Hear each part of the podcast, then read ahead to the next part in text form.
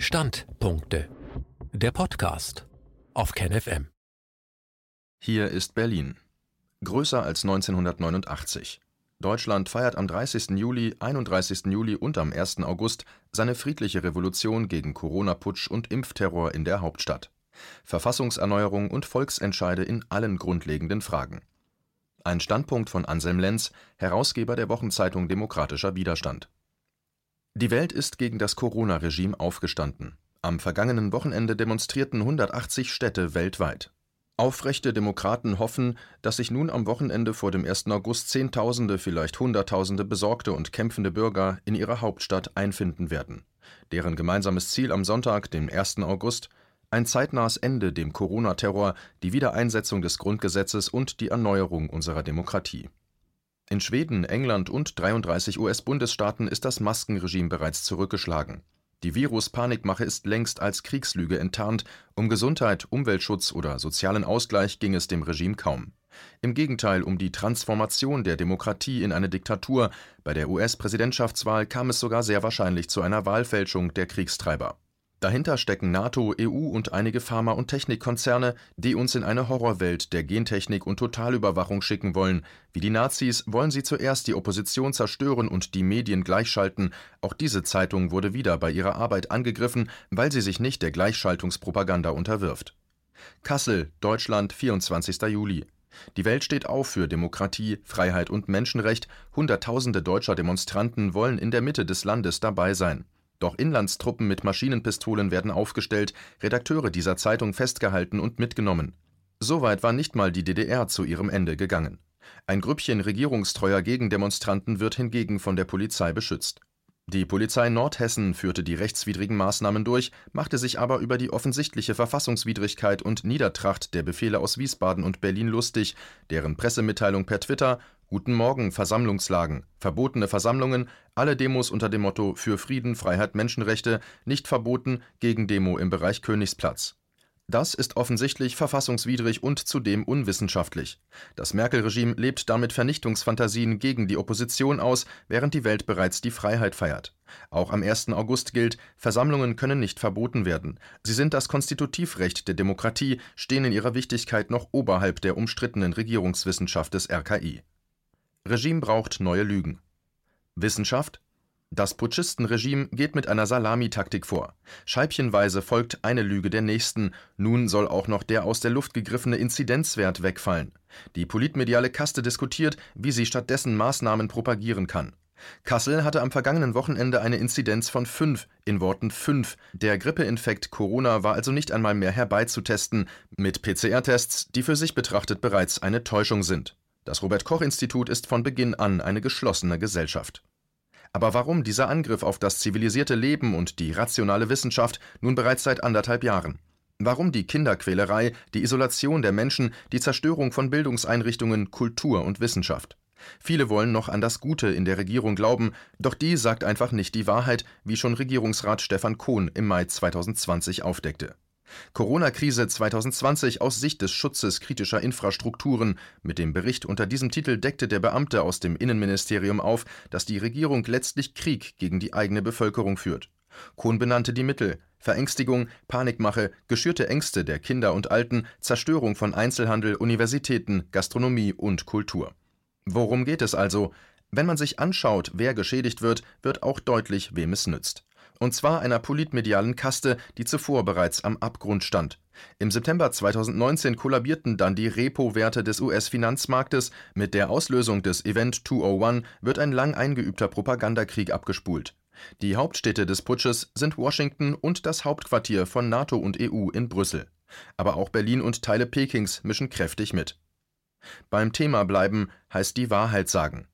Bill Gates und dem Davoser Weltwirtschaftsforum der Milliardäre, Banken und Konzerne wird nachgesagt, dass sie eine transhumanistische Agenda durchdrücken wollen, an deren Ende die Unfruchtbarmachung von Milliarden von Menschen stehen könnte. So wird auch der irrwitzige Regenbogenkult erklärt, mit dem mittlerweile Kinderlosigkeit und Familienfeindlichkeit propagiert wird. Das erste Opfer europäische Familien. Denn die gelten als selbstbewusst und legen am meisten Wert auf Menschenrecht, Rechtsstaatlichkeit und Verfassungsgrundsätze. Jeder, der in Geschichte aufgepasst hat, muss der Gedanke kommen, der fanatische Impfterror der Regierung erinnert an Eugenikmaßnahmen der Nazis, deren verbrecherische Ideologen und Mörder auch noch hämisch vulgär vom Abspritzen sprachen. Auch sie wollten eine Form der Rassenhygiene, verletzten alle Verfassungsgrundsätze, führten einen Zivilisationsbruch im eigenen Land herbei, der schließlich Abermillionen Menschen das Leben kostete. Weil jene, die heute für Krisen und Zivilisationsbruch zugleich verantwortlich sind, sich andere Etiketten anheften, ist es trotzdem kein bisschen besser. Denn die Regierung Merkel agiert strukturell antisemitisch, lässt Gewerbetreibende zerstören, Oppositionelle verleumden, außer Landes treiben oder angreifen. Manfred Keller berichtete dieser Zeitung nun von einem Urteil, mit dem er erstinstanzlich wegen Volksverhetzung verurteilt wurde. Er hatte ein Bild weitergereicht, auf dem die Bücherverbrennungen der Nazis gezeigt wurden, mit dem satirischen Kommentar Faktenchecker 1933. Die Wochenzeitung Demokratischer Widerstand wird diese Karikatur als in jeder Hinsicht legitime Satire nun selbstverständlich abdrucken. Das Bild ist eine Kritik an den irreführenden Lügen der Regierungspropaganda, die sich auch noch Faktenchecker nennen. Das Urteil darf und wird keinen Bestand haben. Zehnmal mehr Todesfälle durch Lockdowns. Es besteht kein Anlass zur Lockdown-Verharmlosung. Die Maßnahmen haben weltweit laut Oxfam bereits schrecklichste Folgen gezeitigt: Hunger, Verelendung. Auch die Anteile der tatsächlich lebensrettenden Migration konnten nicht mehr stattfinden. Laut dem New Yorker Epidemiologen Knut Witkowski führten Lockdowns sogar zu zehnmal mehr Todesfällen, als wenn Corona einfach als Infekt gehandhabt worden wäre. Eine heftige Erkältung, von der alte und Schwerkranke besseren Schutz brauchen, aber sicherlich keine Zwangseinschlüsse und Impfungen notwendig sind. Maßnahmen, die ohnehin nur freiwillig sein können, niemals von einem Staat oder anderen Mächten gegen den Willen des Einzelnen wie eine Vergewaltigung durchgesetzt werden dürften, selbst wenn es eine Zombie-Seuche wäre. Ein Nein ist ein Nein, heißt es in der deutschen Demokratiebewegung. Wer ist aber diese Demokratiebewegung, die seit dem 28. März 2020 überall im Lande demonstriert? Sogar laut dem Inlandsgeheimdienst Verfassungsschutz hat diese Bewegung allein von 1. August 2020 bis Mai 2021 insgesamt 2700 Demonstrationen durchgeführt. Hinzu kommen tausende Versammlungen zwischen 28. März und 1. August 2020, die die Stasi-Funktionäre gar nicht mitzählten. Nicht einmal ein Prozent der Versammlungen waren demnach rechtsradikal. Es ist die linke, linksliberale, liberale, grüne und konservative Mitte der Gesellschaft, die die Demokratiebewegung bildet bald Millionen Menschen im Widerstand. Der ARD-Brennpunkt stellte bereits im April 2020 fest, dass 27 Prozent gegen die Corona-Maßnahmen seien. Es dürften seither nicht weniger geworden sein, sondern mittlerweile bei weitem die Mehrheit. Auch bei den Impfquoten trickst die Regierung laut Meinung vieler. Die Impfung, um die niemals gebeten wurde, soll laut Kanzleramtsminister Helge Braun nun per Zwang durchgesetzt werden. Für echte Demokraten ein Anlass, sich auf alles Vorstellbare vorzubereiten. Die Demokratiebewegung ist die größte demokratische Bewegung, die es jemals in den Jahrhunderten der deutschen Geschichte gegeben hat. Ihre Lösung für gesellschaftliche Probleme steht immer unter dem Gebot der absoluten Friedenspflicht und dem Schutz der individuellen Freiheit. Es gibt infolgedessen niemals und unter keinen Umständen eine Erlaubnis für eine Regierung, die eigene Bevölkerung anzugreifen. Das Grundgesetz hat dafür in weiser Voraussicht den Artikel 20 Absatz 4, das Widerstandsrecht, vorgesehen aber geht es nicht um hehre Ziele, wenden viele verwirrte Linke und Kritische ein, soll denn nicht Umweltschutz gemacht werden? Nun, dann kann die Regierung daran arbeiten und ihn durchsetzen, dafür braucht es keinen Terror und keine Lügen. Soll es um sozialen Ausgleich und eine Wirtschaftsreform gehen, dann geht man vielleicht die Sache knallhart an, sagt, dass es nun darum geht. Soll die Gesundheits- und Altersversorgung verbessert werden, gut, dann ist das das Projekt und es wird willkommen sein. Entwicklungshilfe und Migrationsverlangsamung, das beginnt mit Friedenspolitik. Ist der Finanzmarkt zusammengebrochen? Blöd, aber das kennen wir schon und das Leben geht auch ohne Finanzmarkt weiter. Es geht jedenfalls immer mit der Wahrheit. Maßnahmen ins Katzenklo. Die Musiker Nena und Helge Schneider machten zuletzt deutlich, dass der Geduldsfaden zumindest bei diesen beiden Künstlern eindeutig gerissen ist. Schneider setzte sein Unverständnis während eines Auftritts unter Hygiene-Gaga-Bedingungen bei einem Strandkorb-Konzert klar und unmissverständlich um. Zum Katzenklo-Song kam es nicht mehr. Nach kurzer Erläuterung ans Publikum, Zitat, ich muss sagen, das geht mir ziemlich auf den Sack, ich habe keine Lust mehr, Zitat Ende, trat der Musiker von der Bühne ab und ging damit in den Widerstand. 00 Schneider kehrt zurück, die Sängerin Nena machte ebenfalls neuerlich bei einem Konzert klar, dass es nicht darum gehe, was wir dürfen, sondern darum, was wir mit uns machen lassen, sie habe die Schnauze voll.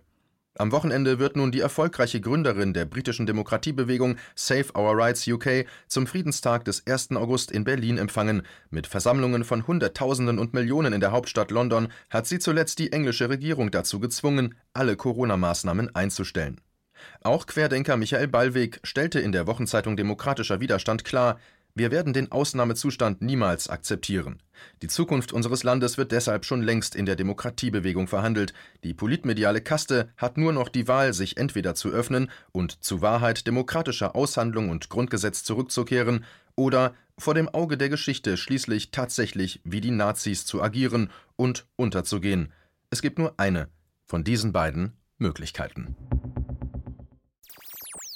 KenFM ist crowdfinanziert und unabhängig. Leiste deinen Beitrag zu freier Presse und unterstütze unsere Arbeit finanziell. Wenn du zukünftig keine Beiträge verpassen willst, abonniere den KenFM Newsletter und installiere dir die KenFM App für iPhone und Android.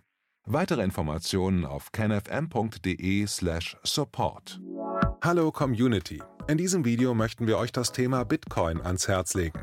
Wir werden euch erklären, was Bitcoins sind, wie man damit bezahlen kann und welche Bedeutung diese Währung für KenFM hat. Viele von euch haben sicher schon von Bitcoin gehört oder nutzen es sogar privat. Wie ihr KenFM mit Bitcoins unterstützen könnt und warum das für uns aktuell sehr wichtig ist, verraten wir euch jetzt. Das ist ein Bitcoin. In Wirklichkeit existiert so ein Bitcoin aber gar nicht. Es gibt ihn nur virtuell im Internet als digitale Währung in einem digitalen Konto. Bitcoin ist eine sogenannte Kryptowährung, die bekannteste weltweit. Man kann damit via Computer oder Smartphone einkaufen, spenden oder sich gegenseitig Bitcoins zuschicken. Bitcoins kann man wie Währungen oder Edelmetalle zum aktuellen Wechselkurs kaufen, verkaufen oder von Freunden zugeschickt bekommen. Einzige Voraussetzung, ein E-Wallet, zu Deutsch eine elektronische Geldbörse. Das ist ein Account oder Konto, über das man Bitcoins empfangen oder versenden kann. Wie ihr wisst, nutzen auch wir bei KenFM schon seit ein paar Jahren Bitcoin, damit wir im Notfall auch finanziell unabhängig bleiben können, zum Beispiel von Banken, die uns nicht mehr mögen. Da viele Banken mit unserer Berichterstattung nicht einverstanden sind und nicht im Zusammenhang mit KenFM genannt werden möchten, kam es in den letzten Monaten so weit, dass uns gar keine Bank mehr mag. Weshalb wir leider damit rechnen müssen, vom kompletten IBAN-Zahlungsverkehr ausgeschlossen zu werden. Deshalb der Appell an euch, beschäftigt euch jetzt schon mit der Funktionsweise von Bitcoin, damit ihr uns auch im Notfall trotzdem weiter unterstützen könnt. Alles, was ihr dafür tun müsst, ist, eure bisherige Unterstützung in Euro einfach in Bitcoin an uns zu senden. Dazu legt ihr einfach eine kostenlose E-Wallet an, wandelt einen Betrag eurer Wahl in Bitcoin um und sendet uns diesen an unseren Bitcoin-Account. Den Link findet ihr unter jedem unserer Beiträge sowie unter diesem Video. Alternativ dazu könnt ihr aber auch diesen QR-Code mit eurem Smartphone scannen. Übrigens, eine detaillierte Schritt-für-Schritt-Anleitung haben wir zum Nachlesen für euch schon einmal vorbereitet. Ihr findet sie auf kenfm.de/bitcoin. Ob Bitcoin oder Kryptowährungen wirklich die Zukunft des Geldes sind, wissen wir nicht. Aber vielleicht ist das bald unsere einzige Option, so unabhängig wie möglich und vor allem ohne Bankkonto für euch in Zukunft weiterhin freien und unabhängigen Journalismus machen zu können. Wir hoffen sehr auf eure Unterstützung und sagen jetzt schon tausendmal Danke. Euer Team von KenFM.